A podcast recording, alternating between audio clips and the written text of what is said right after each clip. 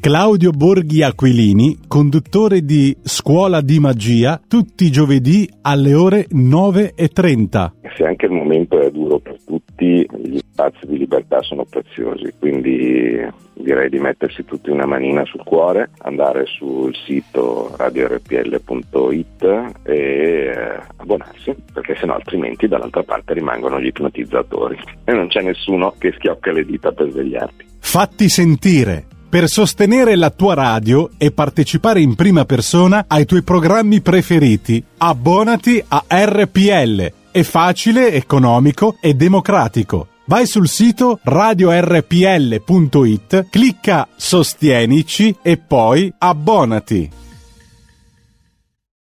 Va ora in onda Gli Scorretti, un antidoto al luogo comunismo. Buongiorno, anzi buonasera a Carlo Cambi che mh, mm, è in collegamento come sempre con RPL, solo che siamo slittati a qualche ora prima del solito. Siamo indifferita questa mattina. Buonasera, buongiorno Carlo. Bu- buon, buon, buongiorno sera, cardinale. allora, Lei mi dà la benedizione vespertina per cominciare la messa mattutina. Siamo in Sulvestro effettivamente, quindi, siamo in Sulvestro. quindi mh, mm, e siamo all'orario giusto per leggere uh, e partiamo proprio da qui la, l'agenzia ANSA in questo momento. Ha appena battuto l'ANSA una notizia relativa alla proroga dello stato di emergenza con un decreto in 11 articoli all'esame del Consiglio dei Ministri che ha dato il via libera al decreto per la, la proroga al 31 marzo dello stato d'emergenza per la questione Covid. In questo momento sono le 18.39 mentre noi stiamo parlando, il Consiglio dei Ministri è iniziato alle 17 e come si voleva prevedere, come si prevedeva, in men che non si dica è stato approvato il decreto legge di 11 articoli che ha prorogato tutte le misure legate all'emergenza e fa slittare al 31 di marzo prossimo la possibilità di limitare gli spostamenti delle persone su parti specifiche del territorio nazionale o sulla totalità di esso. Sto recitando brani del decreto come li riporta l'agenzia ANSA. Chiusura di strade e parchi, cinema e teatri, stop alle cerimonie fino al lockdown e alla quarantena per i soggetti che hanno avuto contatti a rischio, cioè riconfermato tutto ciò che già conosciamo, la bozza prevede anche la proroga delle norme per stabilire i criteri per le zone bianche, gialle, arancioni o rosse. Fino al 31 marzo prossimo sono prorogati i congedi parentali per i genitori con figli in quarantena, insomma tutta la disciplina attuale. La novità, una delle novità è che nasce un'infrastruttura presso un sito militare. La competenza e il controllo verrà dato al generale Figliuolo per lo stoccaggio e la conservazione delle dosi vaccinali per le esigenze nazionali. Mm, così vengono L'arsenale stanziati... nucleare! Abbiamo l'arsenale nucleare! e vengono stanziati 6 milioni di euro per il 2022 per realizzare appunto un'infrastruttura presso un sito militare. Mm, ti sento già piuttosto scettico per usare un eufemismo. sì, no, eh, mi viene in mente un vecchio brocardo di noi goliardi che era defecazio, ma ora io te la, te la traduco in prorogazio che diceva prorogazio mattutina buona eh, eh, bona sest qua medicina, prorogatio meridiana, neque bona, neque sana. eh Capito? Conviene prenderla vanno... a ridere, diciamo. Eh sì, vabbè, sì, siamo, siamo alla soglia del ridicolo. Allora, vorrei capire, uno, quali sono i parametri in base ai quali si decreta una nuova emergenza, ok? Dal momento che i numeri sono del tutto... Uh, diversi da quelli di quando è stata proclamata la prima eh, emergenza. Due, vorrei capire anche qual è il quadro normativo che viene utilizzato, perché il decreto trasformato poi in legge della eh, ehm, protezione civile, che è l'unico eh, impianto normativo esistente in Italia per il, le situazioni di emergenza, dice che non è prorogabile oltre due anni. Quindi vorrei capire a quale artifizio giuridico si sono attaccati Tre, vorrei capire perché allora i terremotati del centro Italia, che in questo momento sono sotto mezzo metro di neve, con le SAE che non vengono più mantenute perché sono finiti i soldi, senza riscaldamento, senza acqua e senza possibilità di uscire perché non gli hanno sparato manco la neve, in, quant- in, in quale emergenza si trovano? Non, non trovi che è tutto molto ridicolo, tutto molto esagerato, tutto molto enfatico e ho adesso un sospetto. Quale? Che, non, è che l'emergenza non serve affatto a contrastare il Covid, ma a tenere il, il coperchio so, sopra la pentola della pressione sociale che sta montando in maniera drammatica perché i numeri dell'economia non sono quelli che ci raccontano, almeno non visti dalla prospettiva delle tasche dei cittadini. Ecco, tra l'altro tu hai ricordato una questione, ce ne eravamo occupati proprio qui in radio insieme a Vittorio Robiati Bendaude sì. e alla um, collega del GR1 Masha Majarik. Sì. Ce ne eravamo occupati qualche annetto fa ormai e questo eh, dà anche sì. la misura, credo siano stati tre anni fa, dell'emergenza del terremoto. Quella sì, è un'emergenza vera in centro eh, Italia. Non è Il terremoto del nulla. 2016 eh, eh, tu ci vivi in quelle Io zone, vivo, esatto. mm, tu vivi a Macerata, ma conosci benissimo tutte le zone che sono state sì. colpite dal terremoto. Ho la sensazione che rispetto a tre anni fa, quando siamo venuti con gli amici e colleghi, non sia cambiato nulla. No, è peggiorata perché ovviamente la montagna si è spopolata, quelle 20.000 famiglie che sono ancora dentro le casette eh, pre, diciamo provvisorie, provvisorie dopo sei anni, oggi sono in condizioni peggiori di sei anni fa e, e, e, nessuno se ne occupa. Però non lo dico perché voglio paragonare ovviamente una roba che riguarda a livello nazionale con una cosa che riguarda un, un pezzetto soltanto dell'Italia, ma voglio dire se il criterio è che l'emergenza dura oltre i limiti dell'emergenza in quanto tale, e allora sono tutte emergenze. Allora non si capisce perché a questi non vengono dati i soldi per rimettersi a posto le case, non si capisce perché siano tutti i benefici fiscali siano stati azzerati ormai da quattro anni, appunto alla scadenza dei due anni dell'emergenza. E non si capisce perché ci sono figli e figliastri e perché Roberto Speranza, ministro della cosiddetta salute, si fa molto per dire, eh, continui a, a, a, ad invocare solo ed esclusivamente il vaccino come strumento per contrastare questa pandemia che detto fra me e te se va avanti oltre due anni un'emergenza, non è un'emergenza, diventa una straordinaria ordinarietà. O mi sbaglio? Mi sembra evidente. Mm, oltretutto, mm, se il criterio, diciamo, è quello che dicevi tu della um, generalità mm, dei cittadini che siano riguardati da un'emergenza, allora è ovvio che non possiamo parlare di emergenza per il eh, terremoto. Certo. Peraltro il terremoto ha colpito un'area molto vasta, eh, molto vasta e, non margi- sì. e, non marginale non dell'Italia. Eh, eh, però eh, un'altra emergenza che sicuramente ha più caratteri di emergenza, e qui mi rifaccio anche a quello che ha detto il presidente dell'AIFA, dell'Agenzia del Farmaco, il professor. Palù, audito dai, dal, eh, dai senatori recentemente dalla Commissione del Senato ehm, Affari Costituzionali, ha dato numeri sulla letalità da Covid molto rassicuranti tutto sommato, no? Cioè, sì, appunto. L'emergenza deve essere anche numericamente tale, perché altrimenti io, non ci capiamo. Io vorrei che qualcuno mi spiegassi dove stanno i paletti, quali sono i confini, no? Perché se due anni fa, con 180, 130.000 morti, eh, ondate successive, si, si percepiva che era l'emergenza, ma se quella era l'emergenza, quella di oggi, che è un, un decimo, forse addirittura meno, di quel piccolà, eh, perché è ancora emergenza? Perché non siamo stati in grado di fare null'altro se non affidarci ai vaccini? Perché non abbiamo aumentato i posti in terapia intensiva, perché non abbiamo allargato eh, le appunto, scuole, appunto. perché non si, non, non sono aumentati gli autobus, perché non, eh, non mettiamo i sistemi di, re, di reazione eh, forzata, perché per tutti questi perché emergenza? Allora dunque l'emergenza serve ad assolvere lo Stato del nulla che lo Stato ha fatto. Ma se è così, stam- ieri mattina ho sentito la dottoressa Fusani, eh, un giornalista che è come Prezzemolo ormai da ovunque, affermare questa cosa. Lo Stato ha fatto il suo dovere perché ha dato i vaccini gratis. Io vorrei che fosse chiaro che lo Stato non può dare nulla gratis, perché ciò che lo Stato elargisce è comunque frutto di un prelievo di ricchezza fatto dalle tasche dei privati.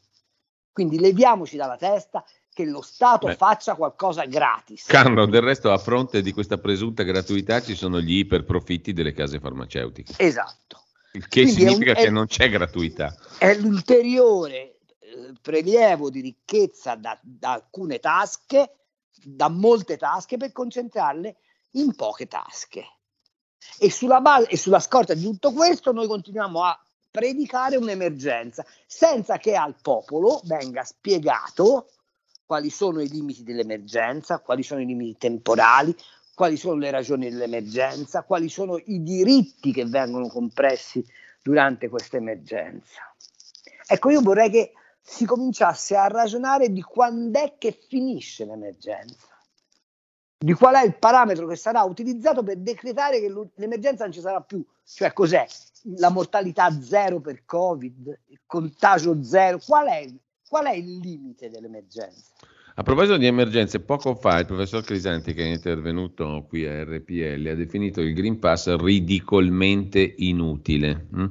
Eh, il professor Crisanti aveva già. Peccato che noi sulla verità lo scriviamo da qualcosa come sei mesi e tutti ci pigliano a, a, a, a, merluzzi in faccia dicendo che siamo dei Novax. No, noi siamo semplicemente perché le cose abbiano una spiegazione logica. Okay? A dire il vero, il professor Crisanti aveva già espresso um, critiche radicali al Green Pass fin dall'inizio, però al di là di quello eh, quello che voglio dire, Carlo, mh, mm, si imporrà a questo punto, perché sono passati due anni e non è più una situazione emergenziale sotto il profilo psicologico e non credo che debba esserlo neanche sotto quello politico, perché parlare, di, come tu dicevi prima, di emergenza dopo due anni stiamo sfiorando il ridicolo, perché sì. vuol, dire, vuol dire che la politica non esiste vuol dire che il governo dei migliori non esiste, vuol dire che stiamo esatto. parlando di un governo inesistente, se dopo due anni siamo ancora in situazione di emergenza. Ecco, però quella che mi sembra emer- un'emergenza vera è una riflessione intorno a quello che in questi due anni si è fatto ed è stato fatto, al di là dei nomi. No, se gli strumenti sono ridicoli, inutili, lo dice perfino un professore come Crisanti, non lo dite solo voi della verità, o magari esatto. noi qui, eh, allora si impone una valutazione seria di quello che è accaduto, delle scelte che sono state fatte. La valutazione seria non può che essere una valutazione politica. Allora uno deve domandarsi che cosa sta succedendo perché dopo due anni eh, insistere su strumenti sbagliati o comunque su cose estremamente discutibili come la proroga dello stato di emergenza significa che c'è una finalità, un disegno. Un... Tu dicevi prima la, la, la, questione è quella di seppellire il vero disagio sociale che c'è sotto. Esatto. La vera emergenza è quella economico-sociale che sta sotto, che sta covando. Ma non mi pare una strategia lungimirante continuare a far finta di seppellire o a mettere ta- la polvere sotto il tappeto. No? Eh no, no, qui c'è di peggio, quindi hai messo il coperchio sopra a la realtà, che è una cosa diversa. Cioè, voglio dirti, mh, mm, ehm, Giulio, e vorrei che i nostri ascoltatori ci riflettessero sopra, e magari anche qualche dirigente della Lega se ci ascolta, che il dato di esperienza è questo. Noi siamo in presenza del ministro della salute che ha attraversato il Conte 2 e il governo Draghi il quale a Bergamo è, mh, come dire, eh, sospettato, no, diciamo, per il quale il procuratore della Repubblica di Bergamo sostiene che non abbia detto tutta la verità ai magistrati. Siamo in presenza di un paese che non aveva il piano pandemico, Beatrice Lorenzin, che è stata ministro per la salute per credo quattro anni, cambiando contemporaneamente tre partiti, continua ad andare in televisione a concionare dimenticandosi che lei è quella che non ha aggiornato il piano pandemico. Eh, siamo in presenza di eh, virologi che dicono tutto il contrario di tutto e dopo due anni e passa stiamo ancora raccontandoci la favola del mago che il vaccino è l'arma che ci è, fa uscire dalla pandemia, non rendendosi conto che stanno raccontando una storia che ha perso efficacia come il vaccino, che si sta esaurendo, perché adesso il paese ha di fronte altre sfide. Guarda, ti sembrerà una, una questione, un'inezia, ma i licenziamenti alla Caterpillar di Iesi, che significa un'azienda sanissima, eh, i licenziamenti via email o via WhatsApp che continuano a piovere come se fosse una perturbazione atlantica. Il fatto che sui tavoli del Mise ci siano delle vertenze con migliaia di posti di lavoro a rischio, sono argomenti che sono stati totalmente espunti dal racconto e dalla cronaca. Il fatto che continuano a raccontarci di una ripresa al 6 e passa per cento, con un'inflazione che va sopra il 4, con le bollette del gas e della luce che il governo sta cercando di inseguire per mitigare l'impatto, per non smentire la narrazione europea che dobbiamo essere tutti un po' più verdi. Ma per quanto tempo può durare? Ma l'inflazione è al 7% negli Stati Uniti. La Germania che si inchioda, perché è il dato di, di poche ore fa, che la previsione di crescita della Germania fatta al 3,5% è risultata ottimistica e se va bene la Germania chiuderà al più 2 quest'anno. Ma il fatto che la Cina stia sull'orlo della bancarotta per quel che riguarda il sistema finanziario non dice niente a nessuno, non preoccupa nessuno.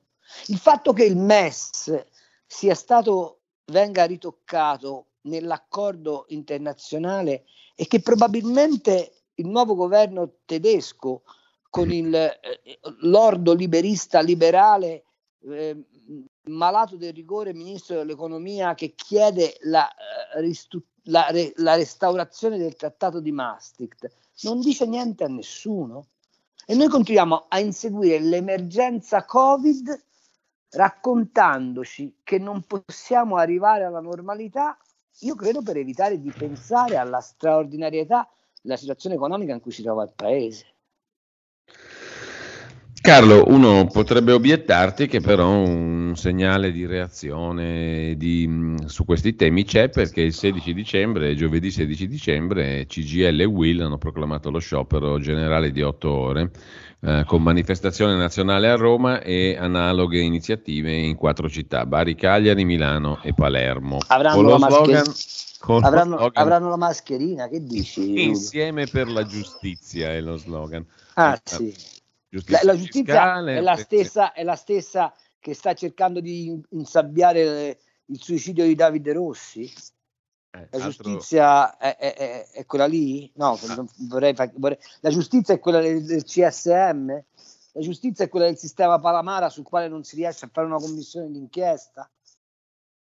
La giustizia è quella lì? No, vorrei, volevo capire. Insomma, la giustizia è la giustizia fiscale, la giustizia ah, sociale, ah. le pensioni, il lavoro. Insomma, senti, andiamo al dunque. Che, che, che, che cosa ti, ti, pare questa manifestazione? Che si sono messi d'accordo. A me fanno francamente ridere cioè, sono convinti che noi pensiamo che la CGL e la WIL abbiano programmato lo sciopero senza essersi messi d'accordo con Letta e con Draghi per far sfogare un po' di dissenso come la pentola a pressione. No, ogni tanto fischia, perché fischia? Perché se no esplode. E allora loro vanno in piazza per far fischiare un po' la pentola a pressione. Ma veramente pen- pensiamo che quello sciopero abbia come risultato quello di contestare il governo. Io faccio osservare una, una, una un'inezia. Vedi a cosa serve l'emergenza? Serve per esempio l'emergenza a far dimenticare che eh, il Ministero dell'Economia ha detto che nel 2019 la tanto paventata evasione fiscale è calata a 80 miliardi. Eurostat ci ha detto che di questi 80 miliardi, 30 miliardi sono di evasione IVA, il che significa che l'evasione sui redditi, sulle rendite, eh, l'evasione delle partite IVA, no? te lo ricordi quando il sindacato dice ah voi siete evasori, assomma più o meno a 50 miliardi, ora 50 miliardi rispetto alle entrate complessive dello Stato sono meno del 6%. Però noi continuiamo a raccontare la favola del mago che se recuperassimo tutta l'evasione pagheremmo meno tasse e il bilancio dello Stato sarebbe florido. Non un centesimo, non un centesimo di quelli recuperati dall'evasione sono stati desti- destinati ad abbassare le tasse. È talmente vero che l'Ocse certifica che nel 2020, anno della pandemia, la pressione fiscale in Italia è cresciuta de- al 42,9% con un balzo di quasi un punto che ci colloca al quarto posto mondiale assoluto per pressione fiscale, ma abbiamo i peggiori servizi di tutto il mondo occidentale, ma non solo, ci dice che sulla casa il prelievo fiscale è del 5-7%, cioè un punto più della media OX, che sui redditi la pressione fiscale è il 42,9% rispetto a una media del 35% nel, no, scusami, del 33,5% nell'Ocse, quindi 10 punti di distanza. No? Che nell'anno peggiore che la nostra economia abbia conosciuto dal dopoguerra ad oggi, lo Stato si è mangiato metà della ricchezza prodotta. E allora mi viene da pensare che l'emergenza serva per evitare che si facciano questi confronti. Qual è secondo te, Carlo, mm, il 2022 ehm, che ci si apre davanti sotto questo punto di vista, dal punto di, vista economico strettamente? Quali allora, sono... Sì. Eh, allora, intanto vorrei capire che fine fa il famoso PNRR. Ecco, è un punto, no? L'altro giorno erano a Milano i ministri Cingolani e Colau per il cosiddetto roadshow. Sulla, di illustrazione del piano nazionale, riforme, resilienza, eccetera, eccetera. Sì. Eh, questo PNRR che cos'è allo stato non, attuale? Non, non, non, si capisce. Allora, punto primo, non abbiamo rispettato una scadenza che sia una di quelle che ci eravamo imposte, perché come sai la riforma fiscale è ferma, la riforma della giustizia è incompleta, la riforma della pubblica amministrazione, nonostante Brunetta continui ad alzare gli stipendi degli statali, è, è, non, è, non, è, compiuta. Mancano, credo, ancora 22 o 23 provvedimenti dei 51 che ci eravamo impegnati a pigliare da qui alla fine dell'anno con l'Europa, ma il, il, però il PNRR dovrebbe andare avanti. Da quello che abbiamo capito, fino adesso il PNRR viene utilizzato per tappare i buchi, non per costruire, ma non era stato pensato così, eh? era stato pensato per cambiare il volto infrastrutturale del paese. Vorrei fare yeah. notare un'altra cosa, che quando si dice i soldi a pioggia che ci arrivano dall'Europa, l'Europa ci dà 80 miliardi su 200, gli altri sono debiti. Vorrei far notare un'ulteriore cosa, e tra l'altro non è che ce li dà subito, ce li dà a, a step, a stati d'avanzamento vorrei far notare un'altra cosa, che la straordinaria spinta all'economia che è stata data dal super bonus 110% è già finita, perché ci sono le ditte che siccome c'è un aumento abnorme dei costi, rinunciano ai cantieri. E questo vale anche per, i, per, i, per, i, per le pochissime opere che dovrebbero partire col PNRR. Quindi la famosa previsione che il PNRR ci darà una spinta, un booster tanto per dirlo mm, con la terza sì. dose, dell'1,5% il prossimo anno, non tiene. Già gli analisti dicono che la previsione del famoso eh, de, de, della NADEF, la, la, nota di aggiornamento al documento di, di, di economia, di economia e finanza, del, dello Stato, che prevede per il 2022 un aumento del 4,6% del PIL, è sbagliata. Che se va grassa arriviamo al 4, ma la previsione migliore è del 3,2-3,3 più realistica a fronte di un'inflazione del 4%, quindi prima o poi dovremo anche introdurre elementi di deflazione no? per cominciare a capire se eh, parliamo di economia reale o economia di carta. Bene, allora vuol dire che la somma della ripresa al 6,2% che hanno loro stimato per quest'anno e che probabilmente non arriverà a, a, al 6,2%, eh, eh, sommata al l'aumento realistico del 3,5% del prossimo anno non fa paro con quello che abbiamo perso nel 2020.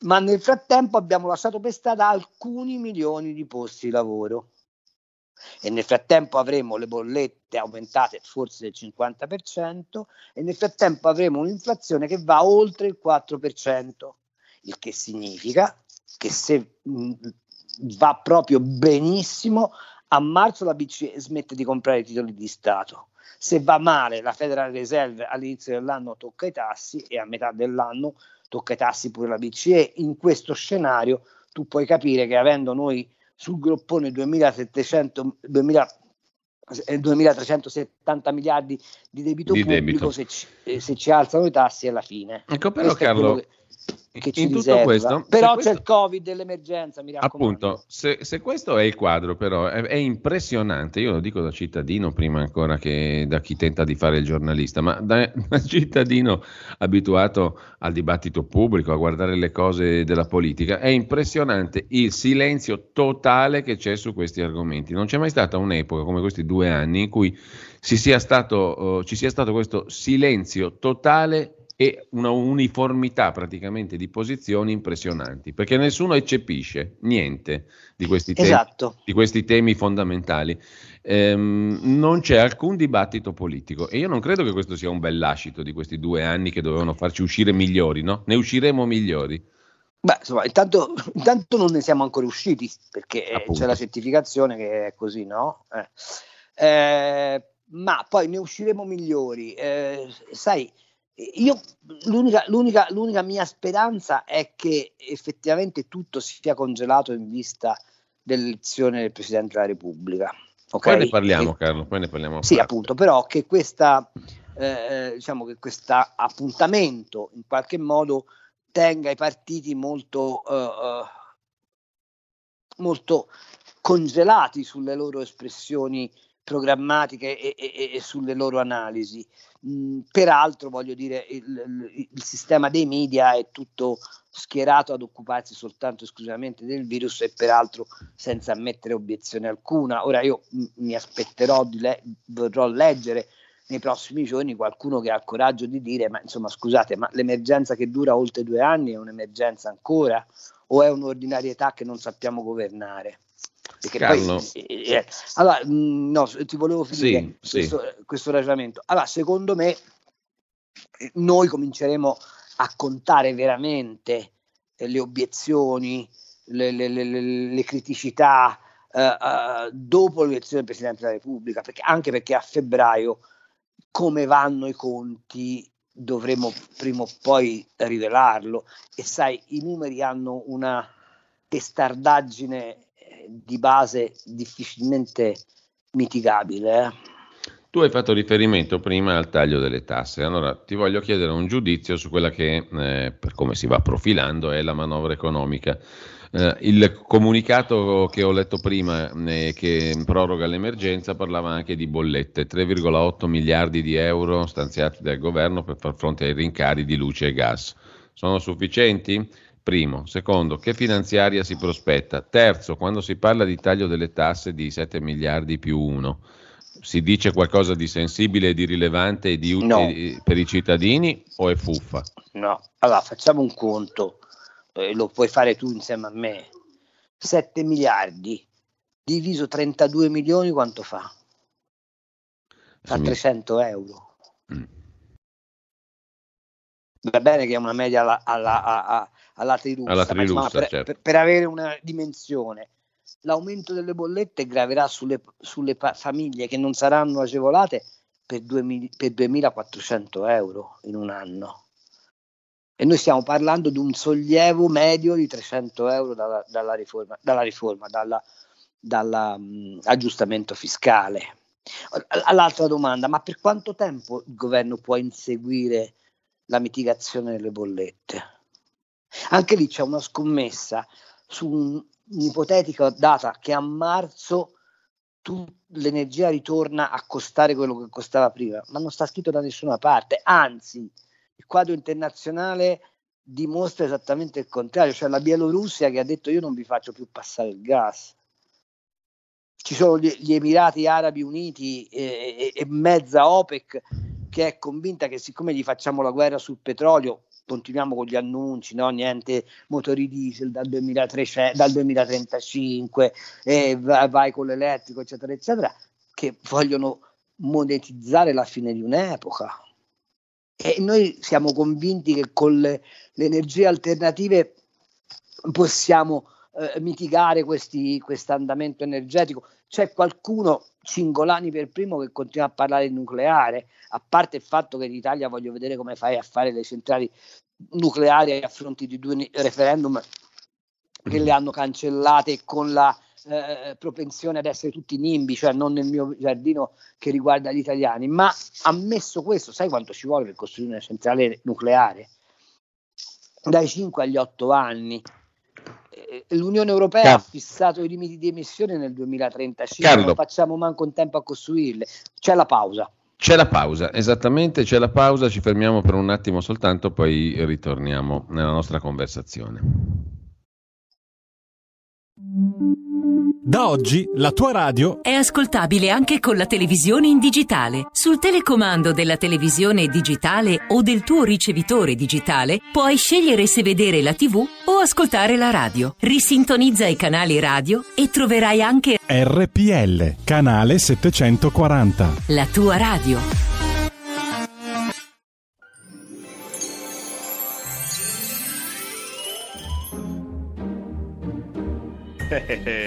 Sicuramente non sarà un Natale fuori dal comune, ma staremo tutti vicini ascoltandoci su RPL. Buon Natale da Sammy Varin.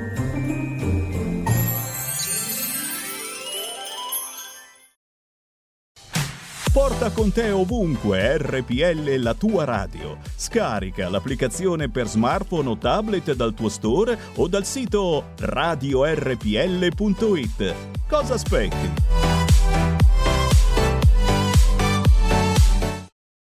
Eccoci di nuovo qua. Carlo, ehm, torniamo esattamente al punto in cui ci eravamo interrotti. Mm, aggiungo una questione eh, che mm, ha a che fare con eh, la manovra di cui abbiamo discusso, no? taglio tasse e tutto il resto. Allora, se tu dovessi riassumere in poche parole questa finanziaria, che parole useresti?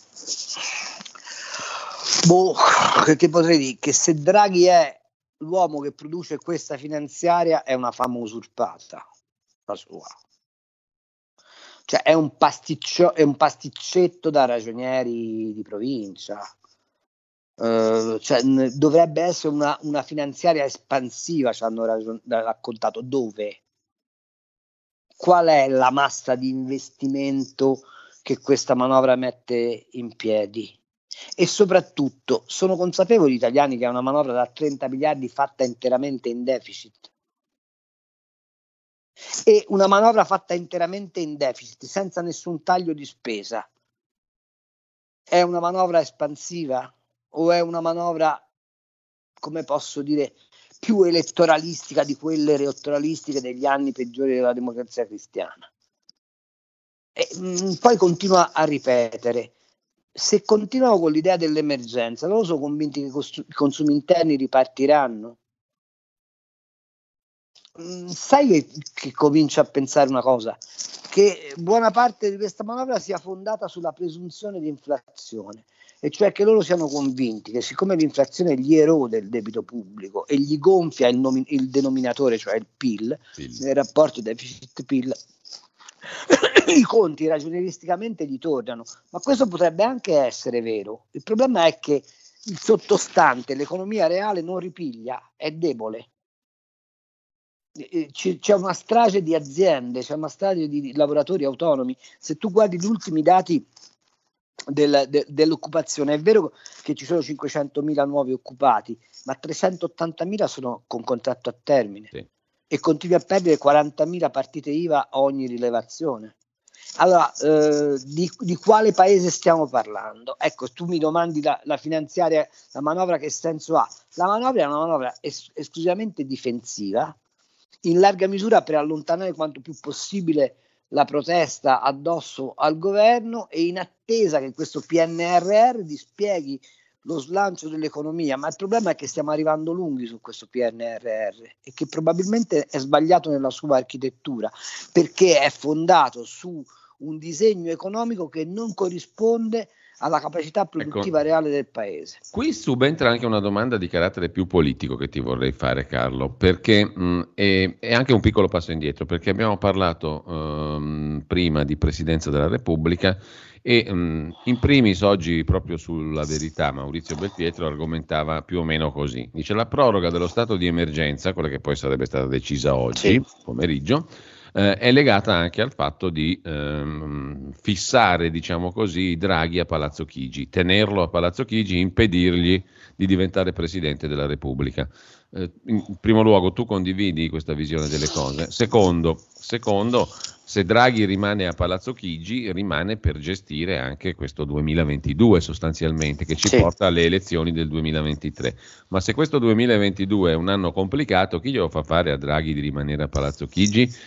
Punto di domanda. Mm, oppure il PNRR comunque servirà a distribuire quattro briciole e a ingannare l'attesa, diciamo, rispetto alle elezioni del 23. Insomma, che 2022 si prospetta, date queste premesse.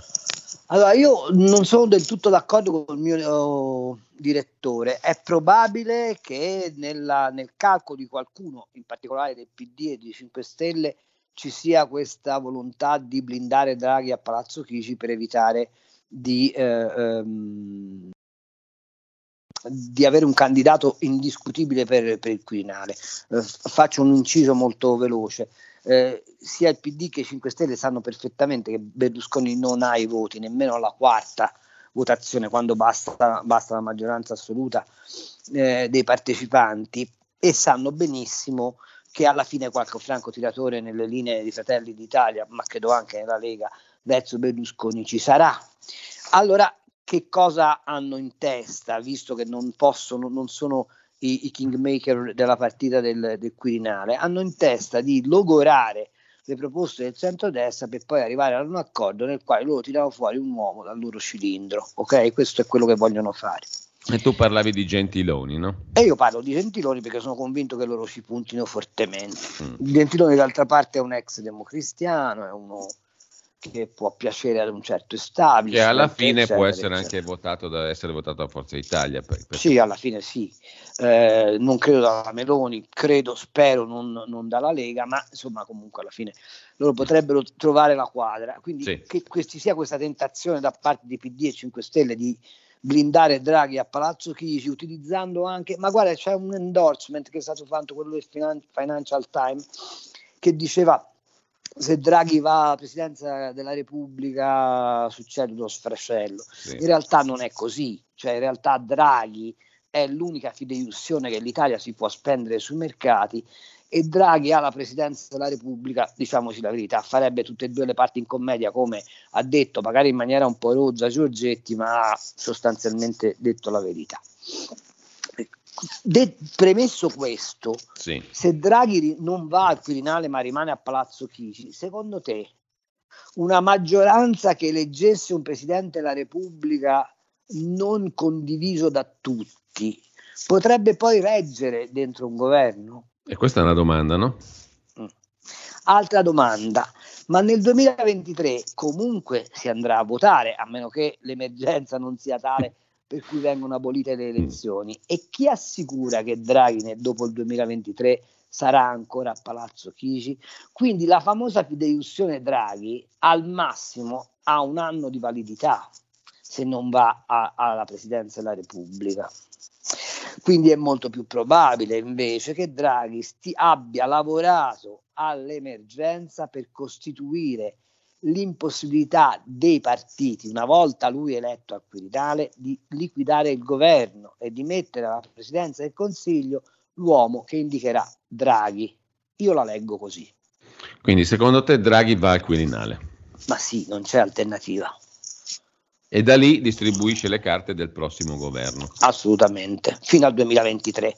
Poi nel 2023 si vota e se le elezioni vanno come pare vadano, cioè 20% PD, 20% Fratelli d'Italia, 19%, 20% Lega, lui avrà tutto l'agio per nominare lui un presidente del Consiglio, chiedendo ai partiti di appoggiarlo dall'esterno. Ecco a cosa serve prolungare l'emergenza, a far maturare la consapevolezza che i partiti non si possono rintestare la titolarità del governo. Quindi l'emergenza in realtà serve all'esatto contrario che non a blindare Draghi a Palazzo Chigi. Ma... No, le, le, l'emergenza serve a, a, a, a, tenere le mani legate ai partiti, secondo me. E quindi questo, da questo punto di vista chi sarà il prossimo Presidente del Consiglio dopo l'elezione del Presidente della Repubblica è irrilevante. Ma o è, o è Daniele Franco o è Marta Cartabia. poco cambia, insomma, gli effetti esatto. pratici. Cioè, in realtà è Draghi, ma insomma...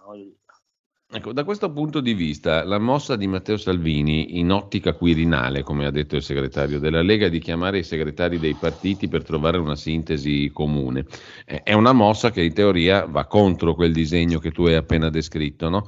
perché tenta di fare in modo che i partiti si accordino su un candidato comune. Eh, una mossa che può avere successo? Eh, è, sì, una domanda un po', un po retorica. No, no, non lo so perché ovviamente ci vorrebbe la storia di cristallo, ma se io te la dissi una lettura un pochino più maliziosa? Quale? E cioè che è l'unico modo che c'è per non dire a Berlusconi non ti votiamo? o anche in qualche maniera per scongiurare quel cammino obbligato che hai descritto prima, sommato. O no? per scongiurare questo cammino obbligato, o perlomeno per intestarselo. Mm perché se Draghi fosse, diventasse il candidato che Salvini, vista l'impossibilità di trovare la quadra su Berlusconi in questo summit, sostiene, allora nel 2023 Draghi potrebbe ricordarselo. Sì. E a fronte di un esito delle urne, diciamo 50-50, potrebbe decidere che il governo della Lega poi non gli fa così schifo, anche perché lui diventa il garante in sede internazionale di questi ragazzi che sono un po' discoli. Beh, questa è una lettura interessante, Carlo. E, ehm, forse è, la, è, l'unico modo in cui si può cercare di fare un pochino politica, tra virgolette, sì. in questo quadro obbligato, no? Tieni presente che la, che la Meloni ha detto uh, una cosa molto dura sulla emergenza che mi ha sì. fatto molto riflettere. Lei sostanzialmente ha detto questo è un momento di sfarinamento della democrazia, il programmare la, la, la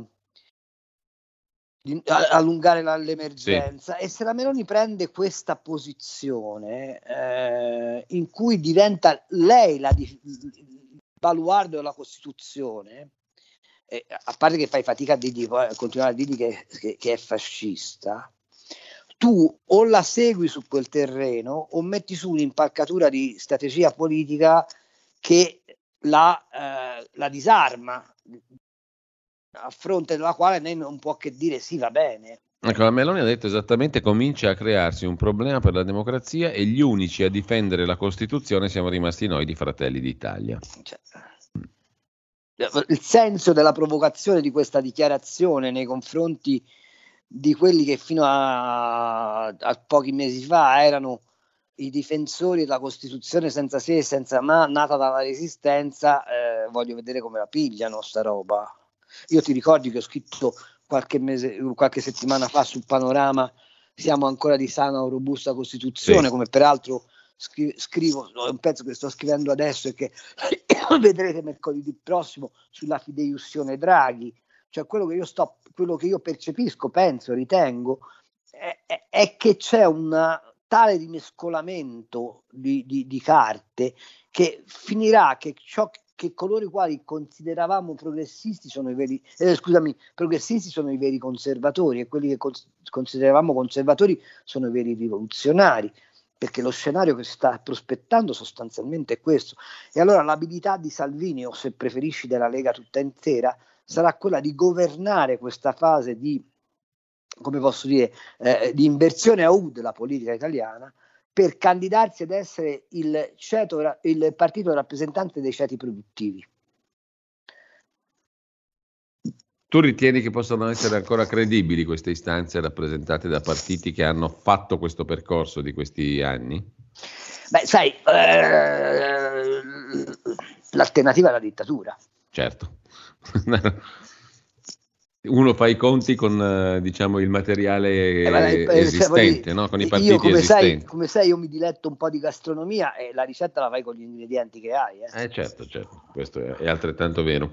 Um, spigolando tra le questioni di queste settimane, Carlo, prima uh, di volgere al termine della nostra conversazione, io vorrei tornare su un'altra su un'altra mh, mm, questione della quale si è parlato relativamente poco in generale, cioè il trattato cosiddetto del Quirinale tra Italia mm. e Francia. E in tutto questo quadro complesso eh, e, ci serve anche per fare un passo in più per capire anche qual è la collocazione eh, dell'Italia sotto Draghi, no? Mm, cosa significa il trattato del Quirinale e perché proprio Draghi e Macron lo firmano in questo particolare momento? Beh, allora, perché tutte e due hanno, hanno, fatto la somma di due debolezze per costruire una forza.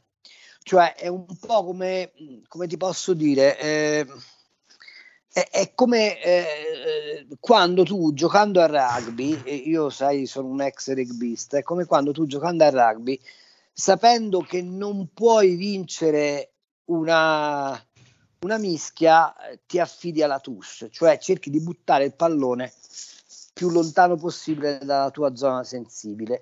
Loro due hanno capito una cosa, che la Germania è in un momento di difficoltà e mi, non, mi, non, mi, spiego perché gli osservatori non se ne occupino, ma la Germania è realmente in un momento di difficoltà e che quindi se loro di due eh, debolezze, cioè la Francia incasinata perché Macron è molto instabile e Draghi incasinato perché l'Italia è molto compromessa dal punto di vista economico, si mettevano insieme, potevano costituire un nuovo asse europeo che cercasse di, inter- di interdire la Germania nel suo tentativo di eh, rimettere a posto le carte in Europa così come erano prima della pandemia. Questo secondo me è il senso diciamo, strategico di quell'accordo. Dal punto di vista invece fattuale, pratico, sì. l'integrazione dell'economia italiana con quella francese è molto più forte di quello che noi siamo abituati a percepire. Ti faccio semplicemente osservare che due terzi del sistema bancario finanziario italiano è in mano a capitale francese. Okay? Sì. Ti faccio osservare che eh, su alcuni mercati, per esempio quello delle armi o quello strategico, se vuoi, la concorrenza fra i due paesi è bestiale. Ti faccio osservare che la Francia non si è fatta scrupolo di cacciarci dal Medio Oriente e dalla sponda sud del, Mediter- del Mediterraneo senza tanti complimenti. Quindi per noi era indispensabile recuperare una certa friendliness con, con i francesi. Questo che cosa, in che cosa si traduce? Probabilmente in una dimensione di alcuni provvedimenti europei che erano particolarmente penalizzanti nei nostri confronti, un esempio per tutti, il famoso Nutri-Score, trovare delle mediazioni che consentano all'Italia di non diventare protagonista in Europa, come qualche commentatore eccessivamente frettoloso ha accennato, ma di non subire del tutto l'ostracismo da, da parte della Germania, che ha evidentemente delle come posso dire, mire espansionistiche sulla nostra economia. Ecco, secondo me il trattato ha questo significato. Poi nei dettagli si nasconde ovviamente il diavolo, perché per esempio per quel che riguarda gli accordi di pesca, per quel che riguarda gli accordi di frontiera, per quel che riguarda gli accordi culturali, i francesi hanno espresso una posizione dominante e noi come al solito, siccome non ci stiamo attenti ai particolari, ci siamo fatti fottere. Per quanto mh, mm, concerne, mh, mm, Carlo, la Germania, il nuovo governo Scholz, cambia qualcosa rispetto sì, cambia molto rispetto a prima perché la, la, Merkel aveva capito una cosa, probabilmente perché era in su con l'età, perché, perché aveva capito che alcuni... Eh, non ci dimentichiamo mai che la Merkel è una tedesca dell'Est, eh?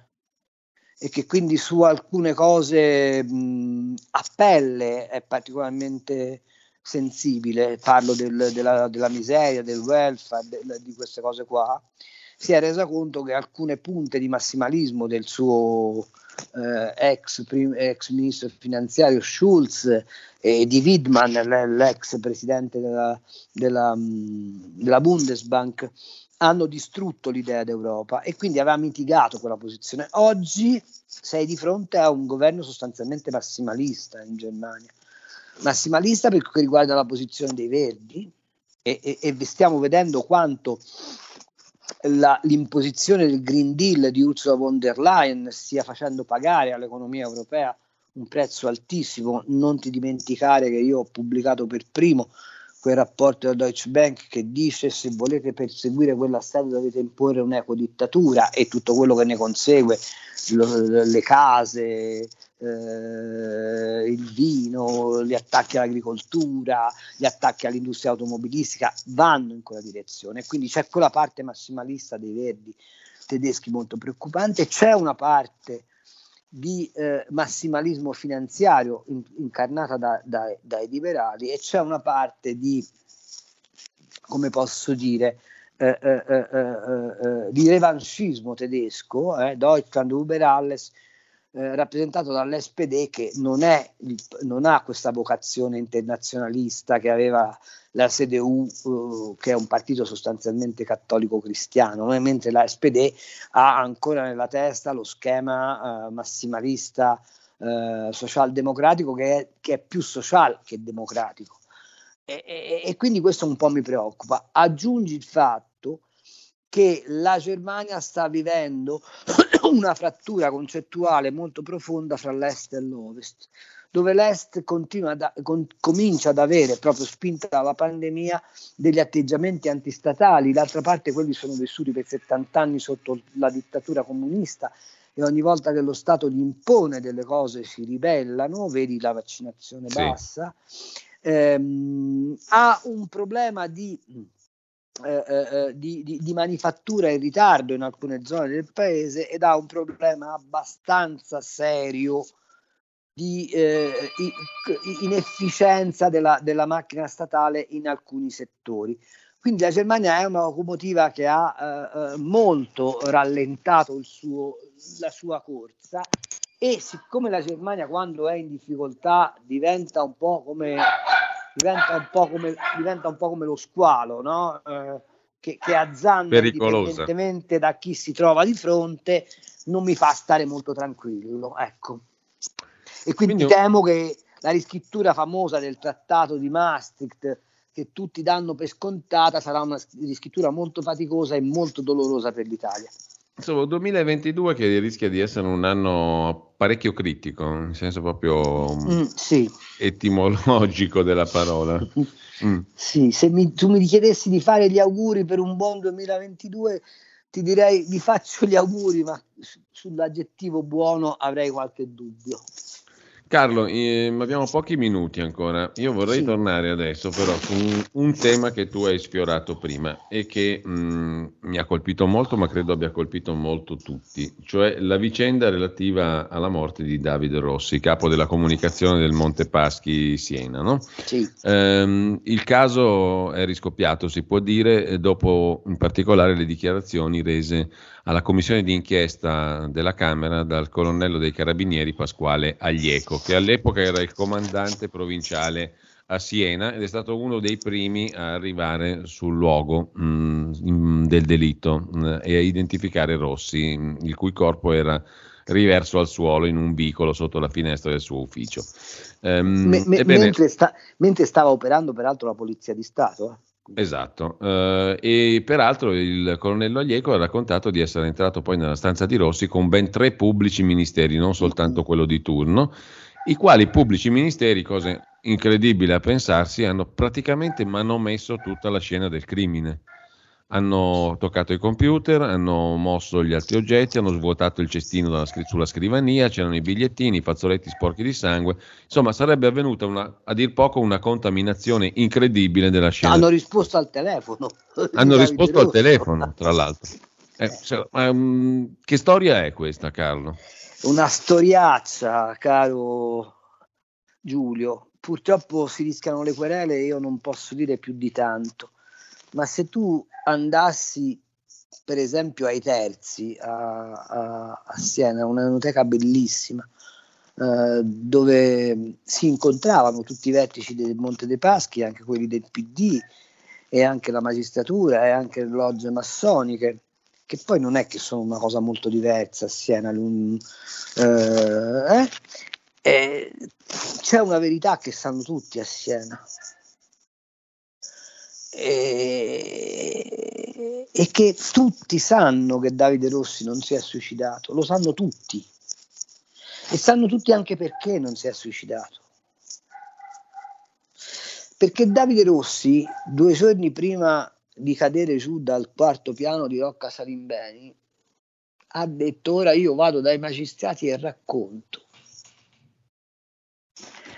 Ma secondo voi raccontava cose che riguardavano la banca o raccontava cose che riguardavano le abitudini di alcuni senesi molto in vista? Che è quello che ha raccolto poi l'amico e collega Antonino Monteleone per le mm. Iene. Mm. Il problema è che questa cosa la sanno tutti.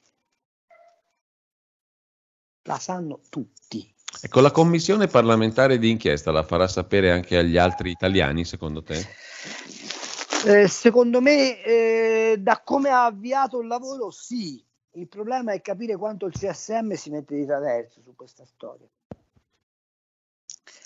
E, e, e capire che eh, se emerge eh, quella verità che Davide Rossi probabilmente voleva raccontare, eh, ovviamente non c'entra nulla con i conti della banca, eh, voglio eh, dire, appunto, non, che non è, la, non è, la, mala gestio di Montepaschi o comunque... No, no, no, non è la mala gestio di Montepaschi, ma è l'origine dell'inchiesta sul Montepaschi. E, e su come è stata condotta l'inchiesta sul Montepaschi, che è interessante. E perché alcune cose successe dentro il Monte dei Paschi non sono state portate all'attenzione io voglio, far, eh, voglio ricordare che eh, Profumo e, e, e, Viola sono stati condannati in primo grado, ma Profumo continua ad essere uno degli uomini più potenti d'Italia. Eh, voglio, voglio, ricordare che ovviamente sono innocenti fino a, alla Cassazione, eh, vorrei che fosse chiaro, non, non facciamo discorsi eh, fuorvianti rispetto al mio garantismo e anche rispetto sì. alla verità processuale. Ma detto questo, le inchieste sul Monte dei Paschi hanno delle enormi lacune e, e queste enormi lacune che la commissione d'inchiesta parlamentare sta cercando di colmare eh, probabilmente hanno origine nel, nella timidezza, nell'impossibilità, nella cautela nella necessità di non toccare alcune cose eh, con cui sono partite le indagini. Eh, faccio notare un'altra, un'altra, un'altra, piccola cosa di relato. Eh, sul Monte dei Paschi ci sono molti politici della prima e seconda Repubblica che potrebbero essere chiamati a rispondere e, e, e, non conviene andare a fondo su quali erano i rapporti e perché sono successe alcune cose. Cioè, voglio dire, Tonino Di Pietro, quando ha cominciato Mani Pulite, eh, era un magistrato eh, sconosciuto ai più e, e probabilmente sostenuto da chi aveva interesse che si facesse quel tipo di indagine. Potrebbe essere che a Siena la situazione non fosse esattamente quella.